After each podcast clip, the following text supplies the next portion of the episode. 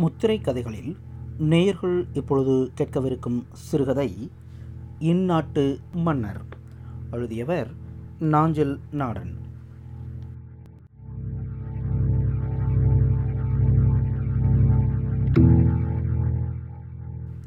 அவன் பெயர் என்ன என்று யாருக்கும் தெரியாது. வைத்தியன் என்ற பெயராலேயே சிறுவர் முதல் பெரியவர் வரை அவனை அழைத்தார்கள். ஒருவேளை வாக்காளர் பட்டியலில் பார்த்தால் தெரியலாம் அவன் பெயரை கண்டுபிடிக்கும் சிரமம் மேற்கொள்ளாமல் செத்துப்போன கும்பைய தேவர் சார்பிலோ அல்லது நாடு விட்டு போன நல்ல தம்பி கோனார் சார்பிலோ தான் அவன் ஓட்டு போட்டிருக்கிறான். ஆனால் இப்போது ஊராட்சி தலைவர் தேர்தலில் இது சாத்தியமில்லை. உருளை சின்னமுடைய உமையொருபாகன் பிள்ளையும் பூசணிக்காய் சின்னம் பெற்ற பூதலிங்க பிள்ளையும் உள்ளூர்காரர்கள் எனவே கள்ள ஓட்டு போட அதுவும் எல்லோருக்கும் தெரிந்த அவனை கொண்டு யாரும் துணியவில்லை. தேர்தல் சந்தடிகளில் ஊரே அல்லோல கல்லோலப்படும் வேளையில் தான் ஒரு புறவெட்டாகி போனதில் வைத்தியனுக்கு மிகுந்த மன வருத்தம் உண்டு. இதுவரையில்லாமல் தன் ஜனநாயக உரிமை புறக்கணிக்கப்படுவதில் ஓர் எரிச்சல். ஒரு வாக்கு இப்படி அர்த்தமற்று வீணாவதில் இரண்டு கட்சிக்காரர்களுக்கும் ஏமாற்றம்தான். அவன் பெயர் என்ன என்று கேட்டு தெரிந்து கொள்ளலாம் என்றால் அவன் வயதுடையவர்கள் யாரும் உயிரோடு இல்லை. இப்போது ராஜாங்கம் நடத்தும் தானமானக்காரர்களுக்கு பிறந்த முடியெடுத்தவனே வைத்தியன்தான். எனவே அவர்களுக்கு தெரிந்திருக்க வாய்ப்பில்லை. அவன் பெயரை தெரிந்து கொள்ள வேண்டும் என்கிற விளையாட்டுத்தனமான ஆர்வத்தோடு அவனிடமே கேட்கலாம் என்றாலும் அதெல்லாம் இப்போ எண்ணத்துக்கு போத்தி? என் பேரில் எடவாடா முடிக்க போறிய? என்பதுதான் இதுவரை பதிலாக வந்திருக்கிறது. தன்னுடைய பெயரே அவனுக்கு மறந்துவிட்ட நிலையில் அந்த உண்மை பெயரில் வாக்காளர் பட்டியலில் ஓட்டு இருக்க வேண்டுமே என்பது அவனுக்கு தோன்றாமல் போயிற்று. அவ்வூர் வாக்காளர் பட்டியலில் இன்னார் என்று தெரியாத இரண்டு பெயர்கள் இருந்தன.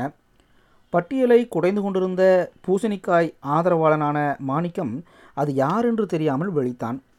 வைத்தியனின் முகம் அவன் நினைவில் வந்து வந்து போயிற்று. முதல் பெயர் புகையிலையா பிள்ளை. அது அவனாக இருக்க முடியாது. இன்னொன்று அனஞ்ச பெருமாள். வைத்தியனின் பெயர் இதுவாக இருக்கலாமோ என்ற ஊகத்தில் மாணிக்கம் வயதை பார்த்தான். எண்பத்தி இரண்டு. ஒரு துள்ளு துள்ளினான். கோச்சநல்லூர் என்று வழக்கமாகவும் கோச்சடையநல்லூர் என்று இலக்கண சுத்தமாகவும் அழைக்கப்படும் அந்த ஊரில் உத்தேசமாக நூறு வீடுகள் இருக்கும். நூறு வீடுகளில் மக்கள் வழி மருமக்கள் வழி சைவர்கள் இந்த வைப்புமுறை மக்கள் தொகை வீதத்தை அடிப்படையாக கொண்டதே அல்லாமல் உயர்வு தாழ்வு என்ற நிலையை உள்ளடக்கியதல்ல என்று தொண்டனிட்டு சொல்லிக்கொள்கிறேன். கிராமம் என்றும் பிராமணக்குடி என்றும் அழைக்கப்படுகிற எவ்வுயிர்க்கும் செந்தன்மை பூண்டொழுகும் வீடுகள் ஏழு. பூணூல் போட்டவர்கள் எல்லோரும் ஐயர்கள் என்ற நினைப்பே வேளாளர்களிடம் ஏகபோகமாக இருப்பதால் அங்கும் என்ன வாழுகிறது என்று தெரியாமல் அவர்கள் ஒற்றுமையின் மேல் ஏக பொறாமை. இது தவிர இந்து சமய ஒற்றுமைக்கு எடுத்துக்காட்டு போல நாடார் தேவர் வண்ணார் நாவிதர் என்று பல பகுப்புக்கும் ஆட்பட்ட இந்துக்களும் அங்கே உண்டு. இவை நீங்களாக தான் இந்துவா கிறிஸ்தவனா இல்லை இரண்டுமா அல்லது இரண்டும் இல்லையா என்று நிச்சயமாக அறிந்து கொள்ளாத மக்களும் அங்கே உண்டு. கும்பிடுகிற சாமியை வைத்து கணக்கிடலாம் என்றால் சுழலை மாடன் ஈனா பேச்சி இசக்கியம்மன் தேரடி மாடன் புலைமாடன் முத்துப்பட்டன் கழுமாடன் வண்டி மருச்சான் முண்டன் முத்தாரம்மன் சூளைப்பிடாரி சந்தனமாரி முப்பிடாரி என்ற பட்டியல் நீண்டு போகும்.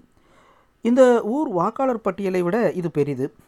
மேற்சொன்னவர் அனைவரும் இந்து கடவுளர்களும் கடவுளச்சிகளும் தான் என்று பல அவதார மகிமைகளை எடுத்துக்காட்டி நீங்கள் நிறுவுவீர்களேயானால் அந்த மக்களும் இந்துக்கள் தான். ஏயானது பிக்கு சமம் பியானது சிக்கு சமம். எனவே ஏ சீக்குவல் டு சி என்ற கணித விதியை இங்கே கையாண்டால் இவர்கள் இன்னின்ன கடவுளர் அல்லது கடவுளச்சியை வழிபடுகிறார்கள். அந்த கடவுளர்களும் கடவுளச்சிகளும் இந்துக்கள். எனவே இவர்களும் இந்துக்கள் என்று வல்லந்தமாக நிரூபித்து விடலாம். இந்த சல்லையெல்லாம் எதற்கு என்றுதான் பல சாதிகளும் பல தெய்வங்களும் பலதரப்பட்ட மொழி பண்பாடு ஆகியவையும் உடைய இந்த கூட்டத்தை இந்தியா என்றும் இந்து என்றும் ஆங்கிலேயன் பெயர் வைத்திருக்க வேண்டும். இந்த நாட்டில் இத்தனை சதவீதம் இந்துக்கள் என்று பண்டார சன்னதிகளும் ஜகத்குருக்களும் புள்ளி விவரம் தந்து பீட்டிக் கொள்வதெல்லாம் இந்த கணிசமான மக்களையும் உள்ளடக்கித்தான்.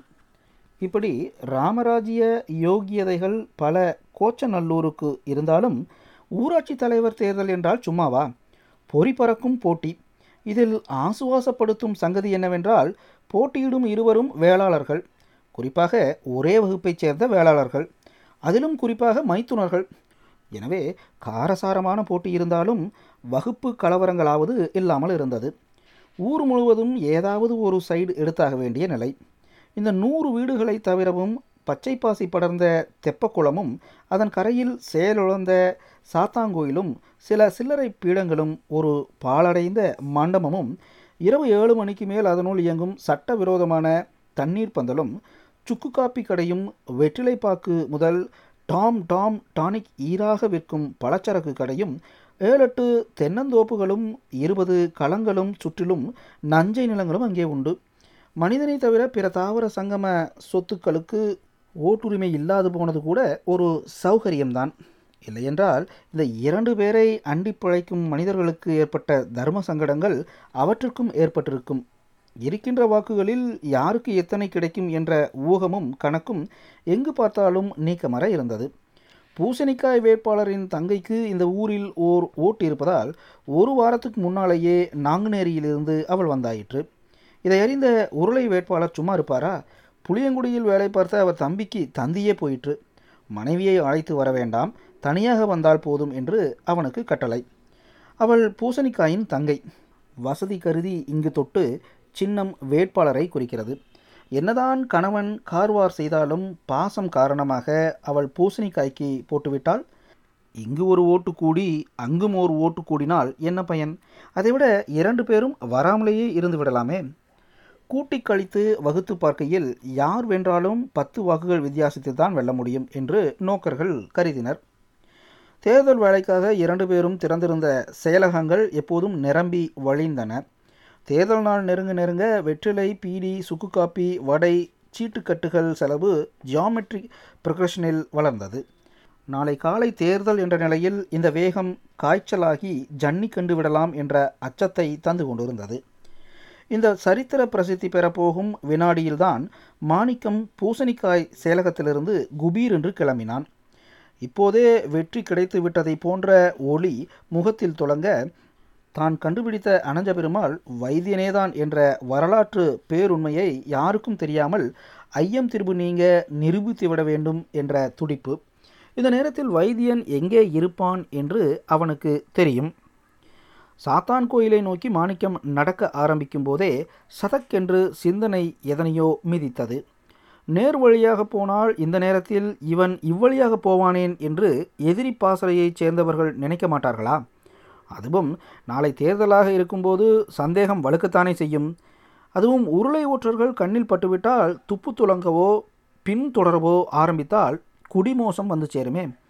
தன் மூளையை கசக்கி இந்த பாடுபட்டு கண்டுபிடித்த வாக்காளரை மாற்றுக் கட்சிக்காரனும் கரைக்க ஆரம்பித்தால் சமயத்தில் தனக்கு தோன்றிய புத்திசாலித்தனமான யோசனையை மெச்சிக்கொண்டே சாத்தான் கோயிலுக்கு சுற்று வழியாக நடந்தான் மாணிக்கம். பள்ளிக்கூடம் வழியாக தென்னங்குழிமடை வந்து பத்தினுள் இறங்கி வரப்பில் நடந்து வழிநடை தொண்டில் ஏறி கோயிலின் பின்பக்கம் வந்தான். வைத்தியன் தனியாக இருக்க வேண்டுமே என்ற கவலை லேசாக முளைக்கட்ட ஆரம்பித்தது. கோயில் முகப்புக்கு வந்தான். பனி மாதம் ஆகையால் அங்கே ஒரு குருவியை காணோம். ஈசான மூலையில் சுவரை அணைத்து கொண்டு ஒரு கந்தல் மூட்டை போல சுருண்டு படுத்திருப்பது வைத்தியனாகவே இருக்க வேண்டும்.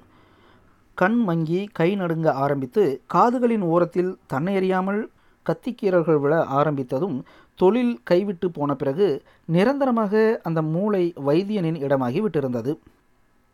மணி ஒன்பதை தாண்டி விட்டதால் அவன் உறங்கி இருக்கவும் கூடும். ஆனால் சற்று நேரத்திற்கு ஒரு முறை நானும் இருக்கிறேன் என்று காட்டிக்கொண்டிருக்கும் இருமல். மூளையை நெருங்கி நின்று கொண்டு அங்குமிங்கும் பார்த்தான் மாணிக்கம். ஆள் நடமாட்டம் இல்லை. நாளை தேர்தல் என்ற மும்முரத்தில் ஊர் பரபரத்து கொண்டிருக்கும் போது இந்த ஒதுங்கிய மூளைக்கு யார் வரப்போகிறார்கள்? வைத்தியனை பார்த்து சன்னமான குரல் கொடுத்தான். வைத்தியா? ஏ வைத்தியா? பதில் இல்லை காதோடு அடைத்து மூடிக்கொண்டு படுத்திருப்பதால் கேட்டிருக்காது. அந்த மனித மூட்டையின் தோலை தொட்டு உலுக்கினான். அலறாமலும் புடைக்காமலும் எழுந்து உட்கார்ந்த அவன் நிதானமாக மாணிக்கத்தை பார்த்து திரு திருவென்று விழித்தான். ஆம் போத்தி வீட்டில் யாராவது அவன் என்ன கேட்கிறான் என்பது மாணிக்கத்துக்கு புரிந்தது. மற்ற சமயமாக இருந்தால் இந்த கேள்விக்கு பதில் வேறு விதமாக இருக்கும். ஆனால் இன்று அந்த ஓட்டின் கணம் என்ன என்று அவனுக்கு தெரியும். ஆகையால் அமைதியாக சொன்னான் அதெல்லாம் ஒன்றும் இல்லை உங்கள்கிட்ட ஒன்று கேட்கணும்.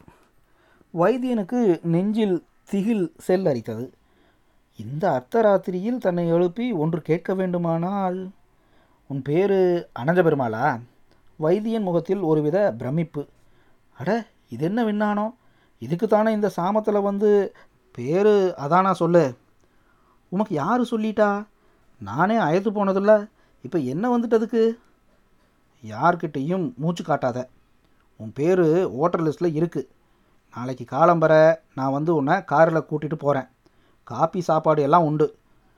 உருளைக்கார பயகம் வந்து கேட்டால் இல்லைன்னு சொல்லிடு ஆமாம் தானும் ஒரு சமய சார்பற்ற ஜனநாயக சோசலிச குடியரசின் முடிசூடா மன்னர்களில் ஒருவன் என்ற எண்ணம். தனக்கும் ஓட்டுரிமை இருக்கிறது என்ற நினைப்பு வைத்தியனுக்கு புதிய தெம்பை தந்தது. அந்த உணர்வு காரணமாக சூம்பிய அவன் தோள்கள் சற்று பூரித்தன. நான் ஏன் போத்தி சொல்லுதேன்? அன்னைக்கு அந்த உருளைக்கார ஆளுக சொன்னாலே இதுவரை நீ செத்தவன் ஓட்டையும் ஊரை விட்டு ஓடணும் ஓட்டையும் போட்ட. சரி ஆனால் எவனும் சொன்னான்னு இந்த தடவை அங்கே வந்தாத. பிறகு தெரியும் செய்தி நேராக போலீஸில் பிடிச்சி கொடுத்துருவோம். அப்படின்னுலாம் சொன்னால் நானும் அதால் கம்முன்னு இருக்கேன். மச்சினனும் மச்சினனும் இன்னைக்கு அடிச்சுக்கிடுவாங்க. நாளைக்கு நானும் நீயும் சோடி கடைக்கு போகலாம் வாடின்னு கழுத்தை கேட்டுக்கிட்டு அழுவாங்க. நமக்கு என்னத்துக்கு இந்த பொல்லா பொல்லாப்புன்னதால் சலம்பாமல் கிடக்க? இப்போ நம்ம பேரும் லிஸ்ட்டில் இருக்கா? தெரியாமல் போச்சு இது நாள் வர. இது இப்போ கூட யாருக்கும் தெரியாது பார்த்துக்கோ நான் தான் கண்டுபிடிச்சேன். முன்னாலேயே உன் பேர் இருந்திருக்கும். ஆனால் என்னை போல் யார் அக்குசா பார்க்கா அது கிடக்கட்டும். உனக்கு புது வேட்டியும் துவர்த்தும் வாங்கி வச்சிட சொல்லுங்க. நீ காலம்பரை என் கூட வந்து இட்லி தின்னு போட்டு புது துணியும் உடுத்திக்கிட்டு ஓட்டு போட்டுறணும். எல்லாம் நான் சொல்லித்தாரேன் ஆனால் எவங்கிட்டையும் அணகம் காட்டுறாத. என்ன? இனி நான் சொல்லுவேனா? நீங்கள் இம்புட்டு சொன்னதுக்கப்புறமும் வைத்தியன் தந்த உறுதியில் மனம் மகிழ்ந்து தன் சாதனையை நினைத்து மார்பு விம்ம பூசணிக்காய் வீட்டை நோக்கி நடந்தான் மாணிக்கம். அங்கே ஓர் அரசவையின் பொலிவு போன்ற சுற்றுச்சூழல்கள். மங்களாவில் நடுநாயகமாக பூசணிக்காய் குழு வீற்றிருந்தார். அந்த வீட்டில் உள்ள மொத்த பெஞ்சுகளும் நாற்காலிகளும் அங்கே பறந்து கிடந்தன. வந்து வந்து தன் விசுவாசத்தை தெரிவிக்கும் வாக்காளர்களின் புழக்கம். வெற்றிலை செல்லங்கள் இரண்டு மூன்று ஆங்காங்கே ஊறிக்கொண்டிருக்கும் சுக்கு காப்பி அண்டா. அந்த நூறு வீட்டு ஊரின் ரத வீதிகளை சுற்றி சுற்றி கோஷம் போட்டு தொண்டை கட்டியவர்கள் நெறிந்த குரலில் பேசிக்கொண்டிருந்தார்கள் நாளை காலை காப்பிக்கான ஆயத்தங்கள். இட்லி கொப்பரைகள் கிடார அடுப்பில் ஏற்றப்பட்டு விட்டதால் குர் என்ற சீரான இரைச்சல். சின்னம் பூசணிக்காய் ஆனபடியால் பூசணிக்காய் சாம்பாருக்காக அறிந்து பனையோலை பாய் மீது குவிக்கப்பட்டிருந்தது. இலைக்கட்டுக்கள் இடத்தை அடைத்து கொண்டு கிடந்தன. பாத்திரப்பண்ட வகைராக்களின் முனகல். செய்தால் வீட்டுக்கு ஒரு பூசணிக்காய் பரிசாக விளம்புவதற்காக ஐந்து மூட்டைகள் சாய்ப்பில் அடுக்கி வைக்கப்பட்டிருந்தன. பூசணிக்காய் தோற்றுப்போகும் என்று கருதி தோற்ற பிறகு தெருவில் போட்டு உடைப்பதற்காக உருளையும் இரண்டு மூட்டைகள் வாங்கி பத்திரப்படுத்தி இருந்ததாக கேள்வி. ஆக சந்தையில் பூசணிக்காய்க்கு ஏக கிராக்கி அடுத்த முறை ஊராட்சி தேர்தலை கணக்காக்கி அதற்கு தோதாக மேலாட்சி கோணம் முழுவதும் பூசணி கொடி போடப்போவதாக அவ்வூர் பண்ணையார் ஒருவர் தீர்மானித்திருப்பதாக தகவல். நாளை வாக்குச்சாவடிக்கு செல்வதற்காக ஏழு எட்டு வில் வண்டிகளும் இரண்டு வாடகை கார்களும் தயார். இதே ஏற்பாடுகளை உருளையும் செய்திருப்பார் என்று சொல்ல தேவையில்லை. ஒரே ஒரு அசௌகரியம்தான். அவர்கள் பூசணிக்காய் சாம்பார் வைப்பதைப் போல இவர்களால் ரோடு உருளையை சாம்பார் வைக்க முடியாது. அதில் ஒரு புத்திசாலி உருளை என்றால் உருளைக்கிழங்கையும் குறிக்கும் என்பதால் அதையே சாம்பார் வைக்கலாம் என்று சொன்னதன் பேரில் அவ்வாறே தீர்மானமாயிற்று. இதில் ஒரு அதிசயம் என்னவென்றால் அங்கே மொத்த ஓட்டுக்களே இருநூற்றி எழுபது. நூறு சதமான வாக்களிப்பு நடந்தாலும் இருநூற்றி எழுபது வாக்காளர்களுக்கும் மொத்தம் பதினாறு உள் வண்டிகளும் நான்கு வாடகைக்காரர்களும். அது மட்டுமல்ல வாக்கெடுப்பு நடக்கப் போகும் அரசினர் ஆரம்ப பள்ளி ஊரில் எந்த மூலையில் இருந்து நடந்தாலும் அரை பரலாங்குதான். ஆனாலும் முடிசூடா மன்னர்களை நடத்தியா கொண்டு செல்வது மறுநாள் பொழுது கலகலப்பாக விடிந்தது. தானாக பழுக்காததை தள்ளி பழுக்க வைப்பது போன்றும் சூரியன் கிழக்கில் எழச் சற்று தாமதித்திருந்ததால் கயிறு கட்டி இழுத்துக்கொண்டு வந்திருப்பார்கள். அவ்வளவு அவசரமும் பதற்றமும். ஆறு மணிக்கு பூசணிக்காயின் மகனும் மருமகளும் ஊரழைக்க வந்தார்கள். அதைத் தொடர்ந்து உருளையின் மகளும் மருமகனும் ஊரழைத்தார்கள் காலை காப்பிக்கான சன்னத்தங்கள். அதிகாலையிலேயே வைத்தியனை பாதுகாப்பான இடத்தில் கொண்டு வந்து வைத்துவிட்டான் மாணிக்கம். அங்கேயே கிணற்று தோட்டத்தில் குளிக்கச் செய்து புதிய வேட்டியும் துவர்த்தும் உடுத்து வெந்நீர் பூசி ஒரே அலங்கரிப்பு. அவனுக்கே ஒரே புலங்காகிதம். ஊராட்சி தேர்தல் மாதம் ஒரு முறை வந்தால் எப்படி இருக்கும் என்று அவன் எண்ணினான். பத்து மணிக்கு மேல் வாக்கெடுப்பு துரித கதியில் நடைபெறலாயிற்று. டாக்ஸிகள் எழுப்பும் புழுதிப்படலம் வில்வண்டி காளைகள் குடம் குடமாக பீச்சி தெருக்களை மெழுகின. சைக்கிள் கூட நுழைந்திராத முடுக்குகளிலெல்லாம் கார் நுழைந்து தேடிப்பிடித்து வாக்காளரை இழுத்தது. பெற்றோர்கள் ஓட்டு போட போகும்போது சிறுவர்களுக்கும் காலை காப்பி பலகாரம் டாக்ஸி சவாரி சிலர் பிடிவாதமாக வெல்வண்டியில் ஏற மறுத்து காரில்தான் போவேன் என்றார்கள். தேர்தல்கள் இல்லாவிட்டால் இதையெல்லாம் எப்படித்தான் அனுபவிப்பது? இரண்டு வேட்பாளர்களும் வாக்குச்சாவடியில் பிரசன்னமாயிருந்தார்கள். அவர்களின் பிரதிநிதிகள் இரண்டு வரிசைகளில். இது தவிர அரசாங்க அதிகாரிகளான பள்ளி ஆசிரியர்கள். கலவரம் வரலாம் என்று அஞ்சப்பட்டதால் இரண்டு போலீஸ்காரர்கள் கர்ம சிரத்தையோடு கண்காணித்து கொண்டிருந்தார்கள். லத்தியுடன். வெள்ளாளனுக்கு லத்தியே அதிகம் என்று துப்பாக்கி கொண்டு வரவில்லை. வைத்தியன் என்ற அனஞ்ச பெருமாளை பெருமாள் வாக்குச்சாவடி முன் காரில் கொண்டு வந்து இறக்கிய போது எல்லோர் கண்களும் நெற்றி மேல் ஏறின. வெள்ளையும் சொல்லையுமாக நீரிணிந்த சைவ நாயகனாக வந்து நின்ற அவனை அதிசயத்தோடு பார்த்தனர். நாரப்பயபிள்ளைக்கு என்ன தைரியம் இருந்தால் இன்னைக்கு உள்ளூர் எலெக்ஷனில் கள்ள ஓட்டு போட போகிறோம் ம் வரட்டும் வரட்டும். கருவினார் உரளை மணி பன்னிரண்டரை ஆகிவிட்டதால் கூட்டம் குறைந்து விட்டது. வைத்தியன் வந்து வரிசையில் நின்றபோது ஏழெட்டு பேரே அவன் முன்னால் நின்றார்கள். அவன் பின்னால் ஓரிருவர் வந்து சேரவா? இல்லை சாப்பிட்ட பிறகு பார்த்து கொள்ளலாமா? என்று யோசனையில் தயங்கி நின்றனர். இரண்டு நிமிடங்கள் பொறுத்ததும் வரிசையை விட்டு விலகி வேகமாக வெளியே நடக்கத் தொடங்கினான் வைத்தியன். இவனுக்கு திடீரென என்ன வந்து விட்டது என்று புருவக்கோட்டை உயர்த்தினார் பூசணிக்காய். என் எதிரில் எனக்கு விரோதமாக கள்ள போட்டு போட வந்திருக்கானாக்கும். என்ற பாவனையில் மீசை மீது கை போட்டு இலக்காரத்துடன் பூசணிக்காயை பார்த்தார் உருளை.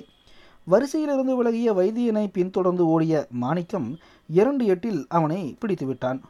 கலட்டு வானாலே என்ன கொள்ளை இலகிட்டு உனக்கு? எங்கே சுடுகாட்டுக்கா ஓடுக? அட சத்தம் போடாதையும் போத்தி நான் வந்துட்டேன். வைத்தியனின் குரலில் அவசரம். அதான் எங்கே இளவெடுத்து போகிறேங்க பிரி கலந்துட்டவோ? இரியும் போத்தி ஒரு நிமிட்டில் வந்திருக்கேன் ஓட்டு போட்டுக்கிட்டு எங்கே வேணாலும் ஒளிஞ்சு போயிங்கேன். அட என்னையா பெரிய சீன்றம் பிடிச்ச இடவாடாக இருக்குது காலம்பரை முகத்தை கழுவுறதுக்குள்ளே கூட்டியாந்தாச்சு ஏழு எட்டு இட்லி வேற தின்னேன் வயசான காலத்தில் செமிக்கவா செய்யி சீத்த நின்றுக்கணும் இன்னும் ஒரு எட்டில் போயிட்டு வந்துடுறேன். வைத்தியன் குளத்துக்கரையோரம் போய் கால் கழுவி வருவதற்குள் உணவு இடைவேளைக்காக வாக்கெடுப்பு நிறுத்தி வைக்கப்பட்டிருந்தது. வைத்தியனை அங்கே காத்திருக்க சொன்னால் ஆபத்து என்று கருதி மீண்டும் காரில் ஏற்றி வீட்டுக்கு கொண்டு போய் சாப்பாடு போட்டு முதல் ஆளாக கொண்டு வந்து நிறுத்தினார்கள். சூரன்பாடு திருவிழாவில் முதலில் வருகின்ற சூரனைப் போல வைத்தியன் வீர வெளிவழித்தான் இடைவெளிக்கு பிறகு வாக்கெடுப்பு தொடங்கியது. கையில் வைத்திருந்த அனஞ்ச பெருமாள் சீட்டுடன் வாக்குச்சாவடியினுள் நுழைந்தான் வைத்தியன். இவனுக்கு ஒரு பாரம் படிப்பித்து தான் அனுப்ப வேண்டும் என்று உருளை உஷாராக இருந்தார். முதல் போலிங் ஆபீசரிடம் சீட்டை நீட்டினான் வைத்தியன். உருளை ஓர் உருமல் உருமினார். ஏ வைத்தியா உனக்கு ஓட்டிருக்கா சந்தேகத்துடன் அவன் அவரை பார்த்தான். இருக்கு போதியோ இன்னா நீரே பாருமே. அவன் நீட்டிய சீட்டை வாங்கி பார்த்த உருளைக்கு கொஞ்சம் மலைப்பு. அவர் மலைப்பதை கண்ட பூசணிக்காய் முகத்தில் மூரல் முறுவல். அனஞ்ச பெருமாளா உன் பேரு? ஆமாம் போத்தி நான் பின்ன கள்ள ஓட்டா போட வருவேன். உருளையின் ஐயம் தீரவில்லை. வாக்காளர் பட்டியலை வாங்கி பார்த்தார். அவர் முகத்தில் சிறிய திகைப்பு. சற்று நேரத்தில் ஏளன புன்னகை ஒன்று விரிந்தது. இதுவரைக்கும் கள்ள ஓட்டு போட்டாலும் நாடு விட்டு போன ஆளுகள் பேரில் தானே போட்டிருக்க? இப்போ செத்து போன ஆள் ஓட்டையும் போட வந்துட்டியோ? இல்லை போத்தி என் பேர் அனஞ்ச பெருமாள் தான். நான் பொய்யா சொல்லுங்க? அட உன் பேர் அனஞ்ச பெருமாளோ எரிஞ்ச பெருமாளோ? என்ன இளவா இருந்துட்டு போகும். ஆனால் இந்த அனஞ்ச பெருமாள் பொம்பளை பிள்ளைன்னுலாம் போட்டிருக்கு. என்னது? பொம்பளை பிள்ளையா? பின்ன என்ன? நல்லா கண்ணை முழிச்சு அது நம்ம கொழும்பு பிள்ளை பாட்டாக்கு அக்கா இல்லை? அவ செத்து வருஷம் பத்தாச்சே. ஓட்டை போட வந்துட்ட ஓட்டு. வெறுவாக்கட்ட மூதி. போ அந்தால ஒளிஞ்சு. வைத்தியன் செய்வதறியாமல் பூசணிக்காயை பார்த்தான். கடித்து தின்று விடுவதைப் போல அவர் அவனை பார்த்து வழித்தார்.